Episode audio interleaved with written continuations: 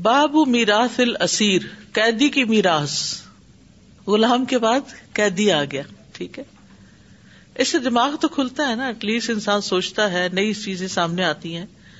اور ڈائریکٹلی ہو سکتا ہے آپ کو عمل نہ کرنا پڑے لیکن میں بھی زندگی میں ون سے نہ بائل کسی کو مشورہ دینا پڑ جائے کالا وکان شرعی ہن الاسیر فی احوج الیہ وقال عمر ابن عبد العزیزی اجز وسیعت السیریری و اطاق و ثنا افی مالی مالم یتغیر اندین ہی و ان ہوا مالو ہُو یسنا فی ما یشا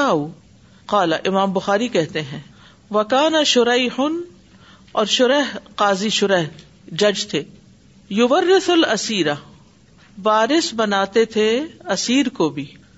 فی عید ادب جو دشمن کے ہاتھوں میں ہوتا تھا دشمن کی ملکیت میں جو قیدی ہوتا تھا اس کو بھی کیا کرتے تھے وارث بناتے تھے ترکا دلاتے تھے اس کو بھی مثلاً دو بھائی ہیں ایک تو گھر میں ہے با فوت ہو گیا ہے اور ایک جیل میں ہے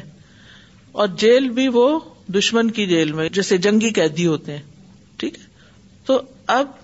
اس کو تو حصہ مل گیا تو اس کے حصے کو کیا ختم نل اینڈ وائڈ کر دے سارا جو گھر میں ہے اسی کو دے دے نہیں اس کا حصہ اس کو دے لیکن ابھی کوئی صورت ہے نہیں اس تک لے جانے کی تو اس صورت میں وہ حصہ ریزرو میں رکھا جائے گا اور جب وہ واپس آئے گا یا اگر وہاں پہنچانے کی کوئی صورت ہے یا اس کے جو گھر والے ہیں ان کے پاس جمع کرا دیا جائے گا اس کی بیوی کے پاس یا جو بھی وہ یقول اور وہ کہا کرتے تھے ہوا اح وجو وہ تو زیادہ محتاج ہے قیدی تو زیادہ محتاج ہے وہ یو تمون تام اللہ ہی مسکین و یتیم و اسیرا وقال عمر ابن عبد العزیز اور عمر بن عبد العزیز کہتے ہیں عجز وسیعت السیری و اطاق ماسنا افی مالی ہی عجز نافذ کرو وسیعت السیر قیدی کی وسیعت کو و اتا کا اور اس کی آزادی کو و ماسنا افی مالی ہی اور جو اس نے اپنے مال میں کیا معلوم یا تغیر ان دین ہی جب تک وہ اپنے دین سے پھرا نہیں یعنی اگر ایک قیدی دشمن کی قید میں ہے اور وہاں وہ اس کو زبردستی کنورٹ کر لیتے ہیں کرسچن بنا لیتے ہندو بنا لیتے کچھ کر لیتے ہیں تو اس صورت میں پھر نہ اس کو وراثت ملے گی نہ اس کی وسیعت کوئی چیز بھی اس کے کام نہیں آئے گی لیکن اگر وہ اپنے دین پر ہی قائم ہے تو جو وسیعت وہ کرے اپنی اولاد کے بارے میں یا اپنے مال کے بارے میں تو اس کو بھی پورا کیا جائے گا اس کی آزادی کی بھی کوشش کی جائے گی اور جو وہ اپنے مال میں کچھ کرنے کے لیے کہتا ہے کہ میرا یہ انویسٹ کر دو یا بیچ دو یا خرید لو تو وہ باتیں بھی اس کی مانی جائیں گی معلوم یہ تغیر اندین ہی جب تک اپنا دین تبدیل نہ کرے ماں ہوا مال ہوں یسنا یہ مایشا کیونکہ وہ مال اسی کا مال رہتا ہے اس میں وہ جس طرح چاہے تصرف کرے یعنی قیدی ہونے کا مطلب یہ نہیں کہ انسان اپنے رائٹ آف اونر شپ سے دستبردار ہو گیا رائٹ آف اونر شپ اس کا رہے گا مال میں اس کا حق رہے گا وسیعت کا حق رہے گا اس کی آزادی کے لیے کوشش کی جا سکتی ہے اس میں وہ پھر رقاب میں جو آتا ہے نا گردنے چھڑانے میں تو اس کی گردن چھڑائی جائے گی اس صدقات وغیرہ اکٹھے کر کے اس کو آزاد کرایا جائے گا تو اسیر وہ قیدی ہوتا ہے جو کسی غیر مسلم حکومت کی حراست میں ہو اور اس کی تین حالتیں ہوتی ہیں ایک تو یہ کہ مسلمان ہے اگر وہ دین اسلام پر پابند ہو تو اس کا حکم عام مسلمانوں کا حکم ہوگا سارے اس کے وہی حقوق ہوں گے دوسرے پر جیسے کسی مسلم کے حقوق ہوتے ہیں مسلمان کے مسلمان پر کتنے حقوق ہیں پانچ کون کون سے ہیں کوئی گنوائیں رد السلام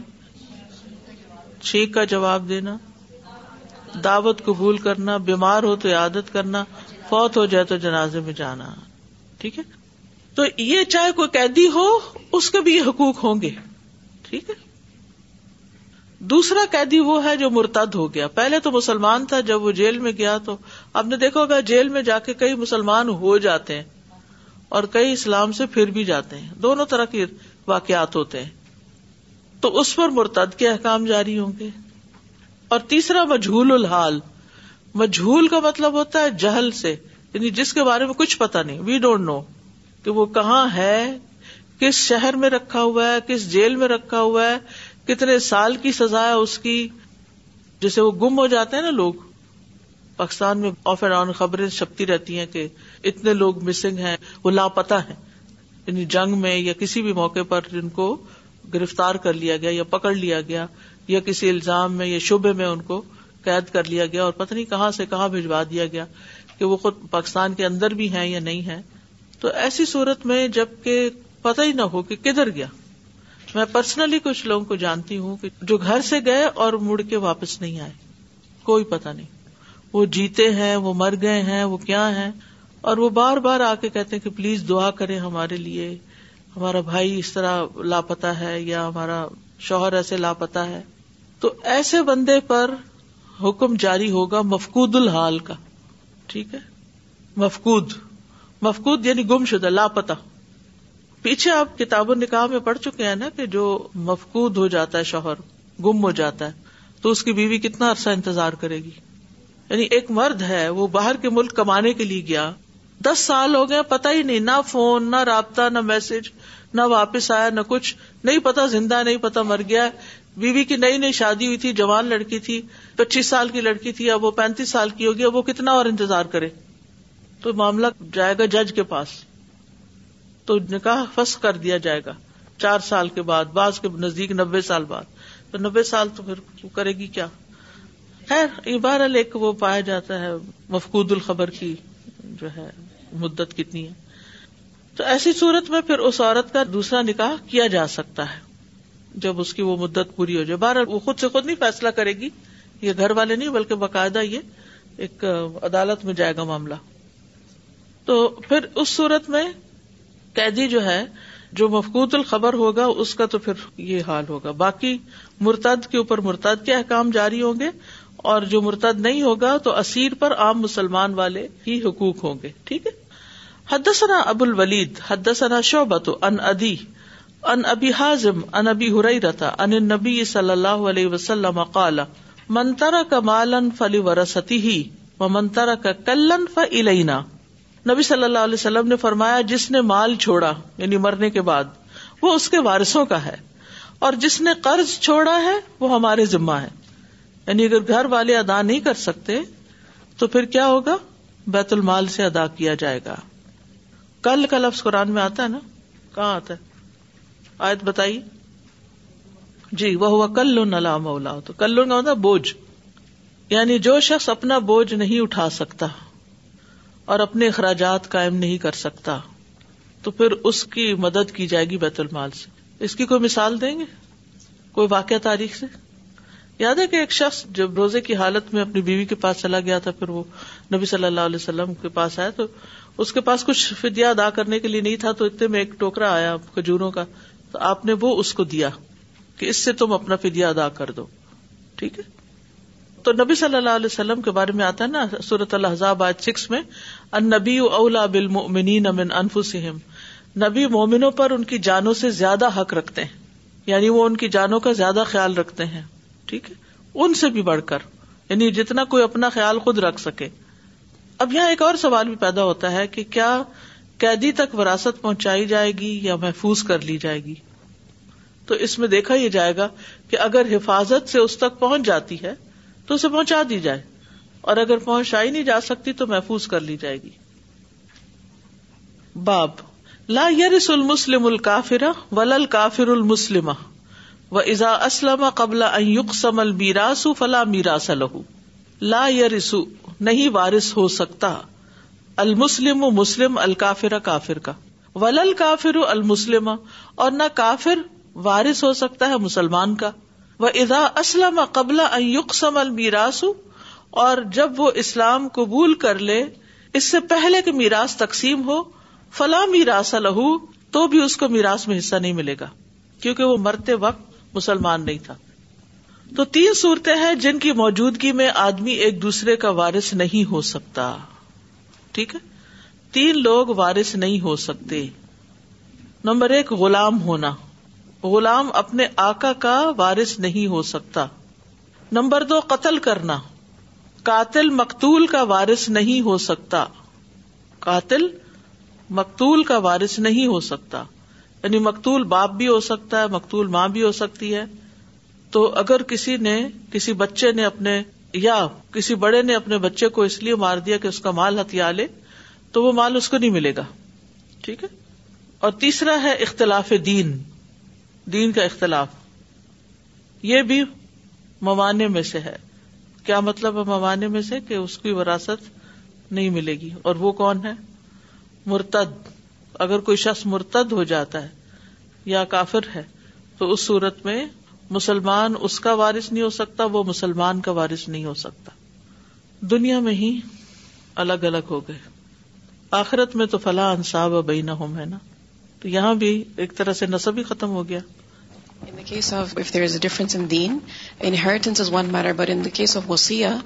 اگر احسان کرنا چاہیں کہ شاید اس طرح وہ پلٹ آئے یا کچھ بات ہے child is Muslim so what about وسیع of those non Muslim parents اگر کچھ دینا چاہے تو وسیعت میں تو دے ہی سکتے ہیں کسی کو بھی دے سکتے ہیں وسیعت تو ہے ہی نان بارشوں کے لیے نا and even a Muslim child can write a وسیع فار نان مسلم ریلیٹیوس اگر وہ کچھ وسیعت کے طور پہ دے if a family member changes religion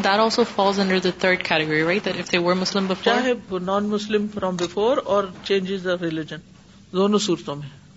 اب جیسے یہاں کئی بچے اپنا دین ختم کر دیتے ہیں ڈکلیئر کر دیتے ہیں کہ ہم اب مسلمان نہیں رہے تو وہ وارث نہیں ہو سکتے اور آپ ان کے وارث نہیں ہو سکتے چاہے وہ ملین چھوڑ کے مرے حدثنا ابو عاصم ان ابن جریج ان ابن شہاب ان علی ابن حسین ان امر ابن عثمان ان اسامت ابن زئی رضی ردی اللہ ان نبی صلی اللہ علیہ وسلم لا يرث المسلم الكافر ال الكافر المسلمہ اسامہ بن زید رضی اللہ عنہما نے بیان کیا کہ نبی صلی اللہ علیہ وسلم نے فرمایا مسلمان کافر کا وارث نہیں ہوتا اور نہ کافر مسلمان کا یہ حدیث دیگر ترک سے بھی آئی ہے صحیح بخاری میں دوسری جگہ اس کی مثال سے وضاحت ملتی ہے اسامہ بن زید کہتے ہیں انہوں نے حجت الوداع میں جاتے ہوئے عرض کیا اے اللہ کے رسول آپ اپنے مکہ والے گھر میں کہاں نزول فرمائیں گے کیونکہ ہجرت کے بعد وہ اپنے گھر چھوڑ آئے تھے آپ نے فرمایا اکیل نے ہمارے لیے کوئی جائیداد یا مکان کہاں چھوڑا ہے یعنی بیچ دیے اکیل اور طالب تو ابو طالب کے وارث ٹھہرے جعفر اور علی کسی چیز کے وارث نہ ہوئے رضی اللہ کیونکہ یہ دونوں مسلمان ہو گئے تھے جبکہ اکیل اور طالب اس وقت کافر تھے اسی بنیاد پر عمر بن خطاب فرمایا کرتے تھے کہ مومن کسی کافر کا وارث نہیں ہوتا عبداللہ ابن عمر سے روایت ہے وہ کہتے ہیں کہ رسول اللہ صلی اللہ علیہ وسلم نے فرمایا دو مختلف ملتوں یعنی دینوں والے ایک دوسرے کے وارث نہیں بنتے دو مختلف ملتوں یا دینوں والے ایک دوسرے کے وارث نہیں بنتے یعنی دین کا اختلاف وراثت میں محرومی کا باعث ٹھیک ہے تو کافر اگر وراثت کی تقسیم کے وقت مسلمان ہو تو بھی وارث نہیں بن سکتا کہ وہ دیکھے کہ اچھا وراثت تقسیم ہو رہی ہے اور اگر میں مسلمان ہو گیا تو مجھے وراثت ملے گی اس وقت نہیں ہاں اگر تقسیم سے پہلے ہو تو اس میں اختلاف ہے لیکن بہرحال وہ پھر بھی وارث بن سکتا ہے اسی طرح مسلمان کو کافر کا وارث بنانا بھی نس کے خلاف ہے السلام علیکم اس حدیث میں کتنی پیاری بات ہے کہ آپ اللہ نے فرمایا کہ اگر مال اور اسباب چھوڑے تو اس کے وارثوں کے لیے اور اگر قرضہ چھوڑے تو وہ ہمارے ذمہ ہے تو کیا ہم آج جو بھی ہیں کسی کے ریلیشن شپ ہے ہمارا کسی کے ساتھ بیٹے کے ساتھ ہسبینڈ کے ساتھ کسی کے ساتھ تو ہمیں فکر ہے کہ اس کا قرض ہے یعنی بہت سارے قرض لیے ہوتے ہیں گھر قرضوں پر ہیں ویسے لیے ہوتے ہیں لکھے ہوئے نہیں ہوتے یہ بہت اس لیے ضروری ہے کہ شہید کا خون کا قطرہ گرنے سے سب گنا معاف ہو جاتے ہیں لیکن قرض نہیں معاف ہوتا اس لیے تو اس لیے یہ ہے کہ قرضہ کی فکر ہمیں کرنی چاہیے ہم سب کرنی چاہیے دفنانے سے پہلے لازم پوچھنا چاہیے ہر بندہ کسی نہ کسی طرح چھوٹے یا بڑے قرضے میں مبتلا ہو ہی جاتا ہے وقتاً فوقتاً یعنی کوئی آپ میں سے کہہ سکتا کہ میں نے آج تک نہ قرض لیا ہے نہ دیا ہے نہیں چھوٹی چھوٹی چیزیں بھی چھوٹی چھوٹی اماؤنٹ بھی بڑی اماؤنٹ ہر شخص جو ہے نا محتاج ہے چاہے اس کے پاس کتنا ہی ہو تو کہیں نہ کہیں کچھ نہ کچھ ایک دوسرے کی ذمہ لین دین رہتا ہی ہے بعض اوقات ادھار ہوتا ہے بعض اوقات چیزیں لی بھی ہوتی ہیں کسی کی کوئی مشینری لے لی کسی کا کوئی کپڑا لے لیا تو یہ چیزیں بھی واپس فوراً فوراً لوٹانے کی کوشش کرنی چاہیے ریٹرن کرنا چاہیے بعض اوقات ہم کہتے ہیں تو چھوٹی سی چیز اس سے کیا فرق پڑتا ہے مثلاً کسی کے برتن ہی ہے تو مثلاً ایک شخص ہے اس کو دوسروں کو کھانا کھلانے کی عادت ہے وہ ہر دفعہ اپنے گھر سے ایک برتن لے آئے کبھی کسی دوست کو کچھ کھلائے کبھی کسی کو کسی کو اور کوئی اس کا برتن ریٹرن نہ کرے تو اس کا تو گھر خالی ہو جائے گا ہاں؟ کہنے کو کیا ایک چھوٹا سا ڈونگا ہی تو ہے ایک چھوٹی سی پلیٹ ہی تو ہے کیا فرق پڑتا ہے نہیں جو چیز آپ کی نہیں وہ آپ کی نہیں اس کو آپ الگ کر دیں کہ یہ میری نہیں پتہ نہیں جس کی بھی ہے اگر میری نہیں بھی تو کسی ایسی جگہ رکھ دی جائے جہاں خود کوئی دیکھ لے تو عموماً ہم ان چیزوں کا خیال نہیں کرتے جس کی وجہ سے یہ چھوٹی چھوٹی لاپرواہیاں ایک دن بڑی لاپرواہی میں بدل جاتی ہیں تو ایسا نہ ہو کہ اماؤنٹ چھوٹی سی ہو کسی کی لی ہوئی ہو اور وہ واپس کرنے کا نہ ارادہ ہو نہ لکھ کے رکھی ہو نہ کسی کو بتائی ہو اور نہ کوئی تقاضا کر سکے اور انسان اسی حال میں قبر میں جا پہنچے تو کس قدر پریشان کن بات ہے تو اس لیے لین دین جو ہے وہ لکھ پڑھ کے ہونا چاہیے لکھ کے رکھنا چاہیے اور پھر یہ کہ بچوں کو بھی جو چلے ساری دنیا میں تو نہیں بچے جو پھیلے ہوئے ان کو بتانے کی ضرورت لیکن جو قریب ہیں ان کو کم از کم پتا ہونا چاہیے کہ کون سی چیز کس کی ہے یہ بھی ایک عادت ہوتی ہے یعنی بعض لوگوں کو قرض لینے کی عادت پڑ جاتی ہے بعض لوگوں کو مانگنے کی عادت پڑ جاتی ہے تو ان چیزوں سے بھی پرہیز کرنا چاہیے جزاک اللہ خیر جی for drawing attention to this this is so true we actually see cases like this the habit of, taking someone's things and not returning, and particularly within siblings, because parents are always saying, it's okay, you're the older one, let them know. It lets them have that sense that they can take anything and just keep it as their ownership or claim their ownership. And when they grow up, I've seen families torn apart because of this, that brothers or sisters weren't originally corrected for these kind of habits, and now when they grow up, one person's working very, very hard and they're making whatever they're making, and the other ones are just habitually keeping their things, and it goes from, smaller items to, maybe phones, computers, gadgets. It goes even to the properties, assets that, you'd be like, oh, it's okay, it's okay. He has others, so let's just keep this. It's so strange. And the worst thing is, wealth is one thing that's separate, that, somebody can even give it away to their brothers or sisters. But the rift that it causes in the hearts and the problem that it cause with in the next generation that there never bonded with each other because of these kind of ill feelings it's all because of of this kind habit which never gets corrected in the beginning so اللہ خیر for informing us of that اگر جس طرح father نے mortgage لی ہوئی ہے اور اس کی ڈیتھ ہو گئی ہے تو پھر وہ فوری طور پہ تو ساری مارگیج اولاد نہیں اتار سکتی تو اس سلسلے میں اس کو سیل کر دیا جائے نا پھر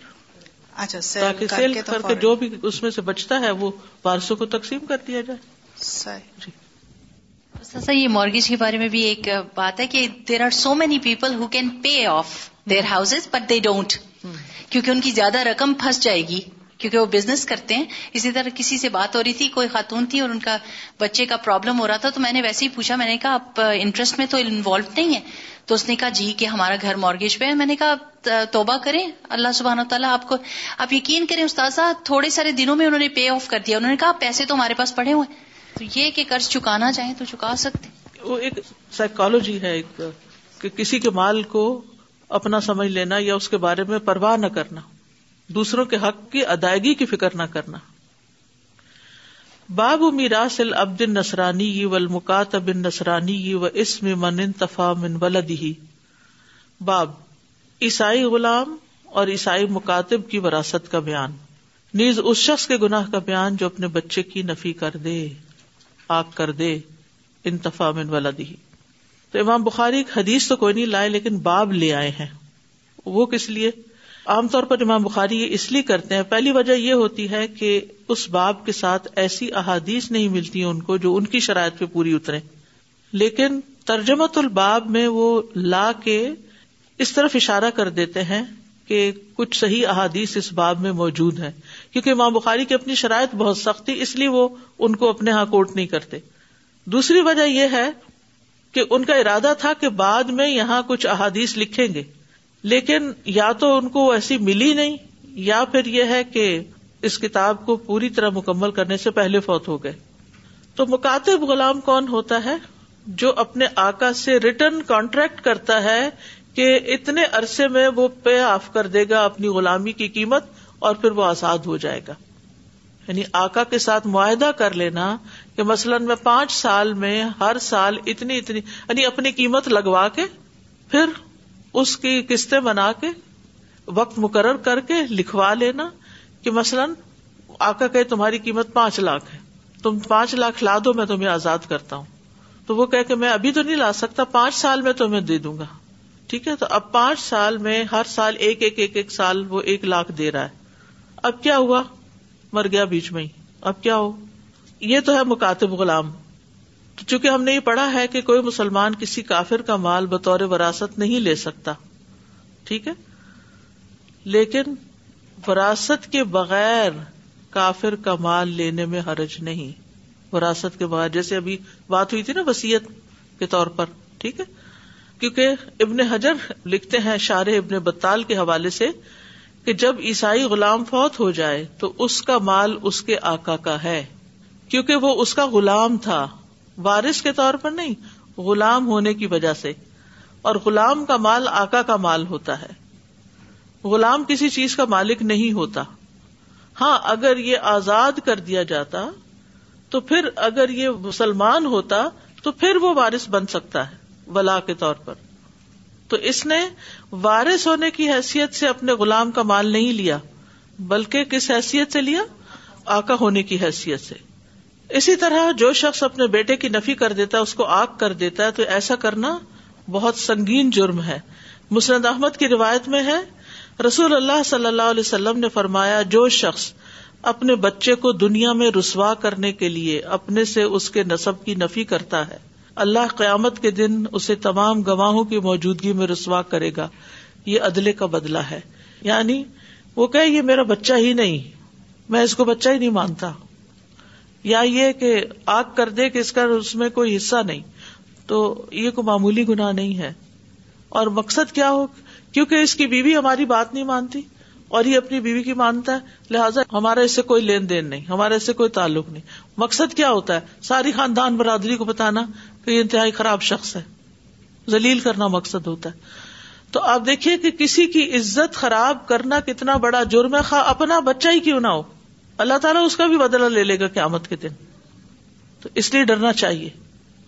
اور بلا وجہ کسی کی عزت پہ ہاتھ اٹھانا اور زبان کھولنا اور لکھ کے یا کسی بھی طرح گالی گلوچ کر کے یہ کوئی معمولی چیز نہیں ہے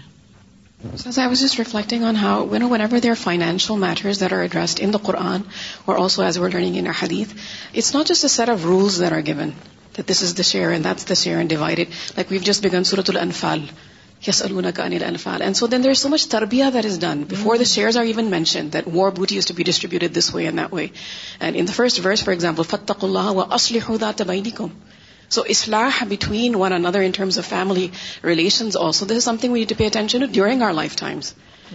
yes the shares are important you know is nor and heard from you and if you riding over سیا that should be accurate and fair you know but before that even is to just do اسلحہ in general terms all the time regularly مین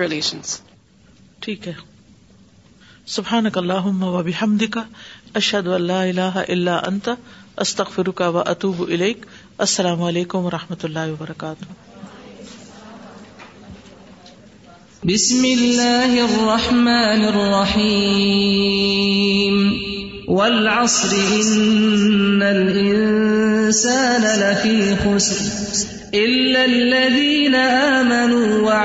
الصالحات وتواصوا بالحق وتواصوا بالصبر اللهم صل سل محمد وعلى آل محمد کم سل را